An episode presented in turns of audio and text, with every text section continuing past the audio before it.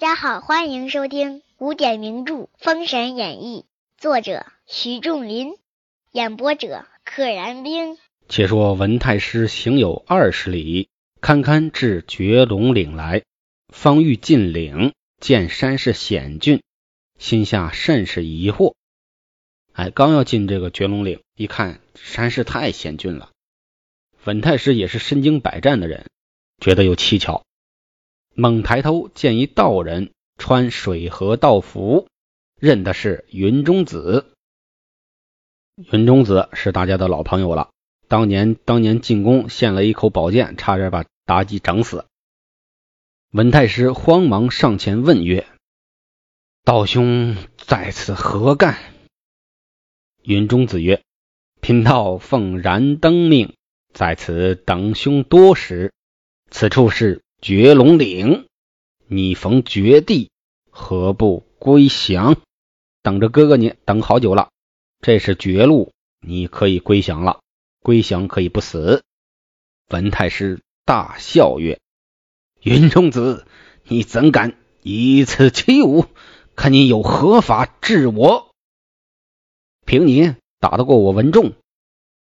云中子曰：“你敢到这个所在来？”你敢到我这跟前吗？太师就行，立刻就过去了。云中子用手发雷，平地下长出八根通天神火柱，好，手动发雷，咵咵咵一顿，八根通天神火柱，高有三丈余长，远有丈余，按八卦方位，高三丈，周长得有一丈，按的八卦的方位摆好了。文太师站在当中，云中子发手雷鸣，哎，手一挥，又一顿雷鸣，去就咔嚓，将此柱震开。每一根柱内现出四十九条火龙，好，每一根里边四十九条火龙，那么八根呢？三百九十二条龙。文太师掐定避火诀。站于中间，他有避火诀，在火内大呼曰：“云中子，你的道术也只如此，吾去也！”往上一升，驾遁光就走。不知云中子欲将燃灯道人紫金钵盂磕住，魂如一盖盖定。文太师往上一冲，把九云烈焰罐。撞落尘埃，太师大叫一声，跌将下来。哎，你要往高处跑，躲避我这三百九十二条火龙的攻击。我呢，拿着燃灯道人的紫金钵盂，早就盖在了上面，魂如一盖盖定啊，一个大盖盖定了。文太师冲的时候啊，他头上戴的那个冠叫九云烈火冠，啪撞碎了。言外之意就是脑袋撞到这个紫金钵盂上跌落下来。这个紫金钵盂大家听着也熟悉，观音菩萨给唐僧的就是紫金钵盂。太师从空中掉下来了，可怜成汤首相为国捐躯，一道灵魂往封神台来。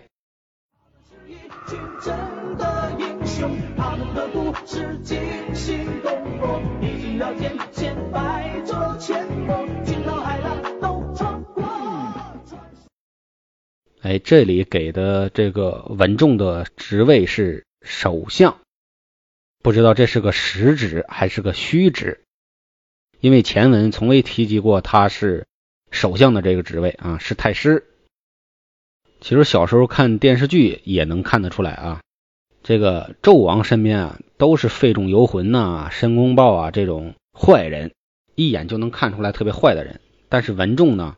当时给大家留的印象还是非常正直的，直言劝谏，也是个大英雄，形象还是比较正面的。只不过是各为其主，书中也是这样的，写的是他为国捐躯，不错。他如果不是如果不是纣王这么混的话，文仲保这个国家他是正统啊，是一点错都没有的，而且他尽心尽力了，打了三年的仗啊，攻打西岐城打了三年。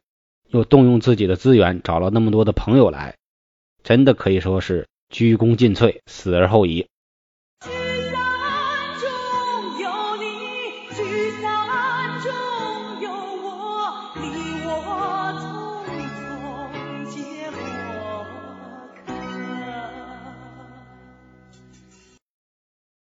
再讲申公豹之文太师绝龙岭身亡，深恨子牙。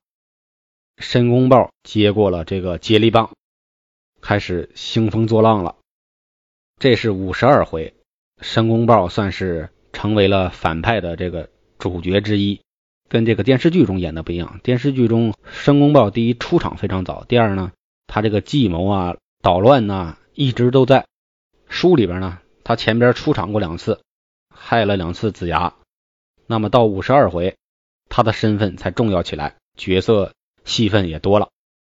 深恨子牙，往五岳三山寻找仙客，伐西岐，为文太师报仇。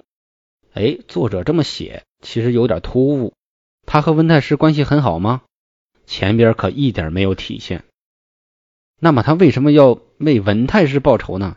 说白了，他是扯虎皮做大旗，给自己一个由头，给自己一个所谓的出师之名啊！我为文太师报仇，我为扶成汤的正统。说到底，这些对他其实都是一个借口而已。他最重要的就是加官进爵。所以作者在这里写的是春秋笔法，故意写的隐晦一些。但凡读这个原著，你读到这儿，你。你一定会觉得这句话比较突兀的。之前两个人都没什么接触，怎么就为文太师报仇呢？而且前边一句是深恨子牙，他是恨子牙杀了文太师吗？不是，他是恨子牙在西岐这儿获得了丞相的位置，身居高位，攻谋伐略，杀伐决断，做的风生水起，他是嫉妒。这个恨在古代。本身也有嫉妒的一层意思，所以简短的这么一句话呢，就把申公豹这个人的背后的目的给他体现出来了。一日游至夹龙山飞云洞，忽见山崖上有一小童跳耍。哎，夹龙山飞云洞，看见一个小孩在那蹦蹦跳跳玩耍呢。申公豹下虎来见此童儿，却是一个矮子。身不过四尺，面如土色，啊，不是个小孩原来是个长不高的成年人。哎，身高四尺，按着古代的一个计量单位换算到现代呢，一尺等于三十三点三三三厘米，那么四尺就是一米三二啊，一或者一米三三这样。申公豹曰：“那童儿。”你是哪家的？哎，谁呀？大家应该也猜到了，土行孙。土行孙这个人物的形象是非常丰满的，表现了他的多个层面。这个是一个特别有人物弧光的人物。大概剧情大家可能也还有印象。那么咱们往后看，土行孙见一道人叫他，上前施礼答曰：“我师父是巨留孙，弟子叫做土行孙。”老师哪里来？申公豹曰：“我往海岛来。你学艺多少年了？”哦，你从哪里来？他答的是：“我往海岛来，不是朝海岛来，而就是我从海岛来的。”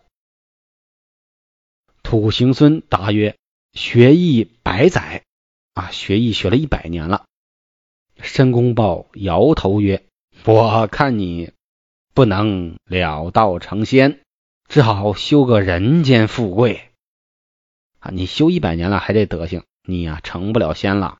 你顶多啊闹个人间的富贵。土行孙问曰：“怎样是人间富贵？”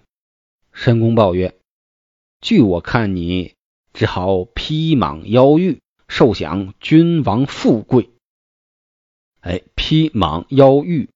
披着蟒袍，腰里系一块玉，代指的就是做大官。做官呢，做到一定位置，披的叫蟒袍，天子穿的是龙袍，大臣穿的是蟒袍，身上绣着蟒。腰玉，这个腰是名词动用，在腰上挂一块玉，腰玉。土行孙曰：“怎的能够？”申公豹曰：“你肯下山，我修书见你，咫尺成功。”申公豹几句话，成功的吸引起了、勾起了土行孙的好奇，说：“我呀，给你写写个书，推荐你。咫尺成功，咫尺之间，意思就是非常容易，眨眼功夫，毫不费力的，你就能做大官。”土行孙曰：“老师指我往哪里去？”申公豹曰：“见你往三山关邓九公处去，大事可成。”土行孙谢曰：“若得寸进，感恩非浅。啊，我哪怕有一寸的进步，我也感恩戴德，就是受人滴水之恩，当涌泉相报的意思。”申公豹曰：“你胸中有何本事？”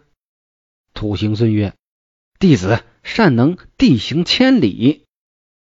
啊，我擅长在地底下。”跑一千里地，意思就是我能在地下自由来去。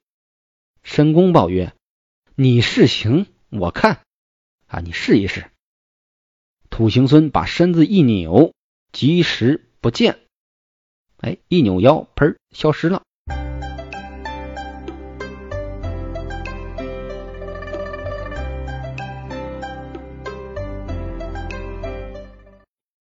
道人大喜。这个道人就是指申公豹。忽见土行孙往土里钻出来，公豹又曰：“你师傅有捆仙绳，你要去带下两根去，也成的功。啊，你师傅不是巨留孙吗？他有捆仙绳，你呀拿两根走，到时候呢也成的功，就是成功。”土行孙曰：“吾知道了。”土行孙。到了师傅巨留孙的捆仙绳、五湖丹药，竟往三山关来。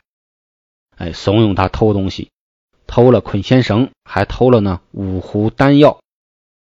不知胜负如何，且听下回分解。本集到此结束，请点订阅。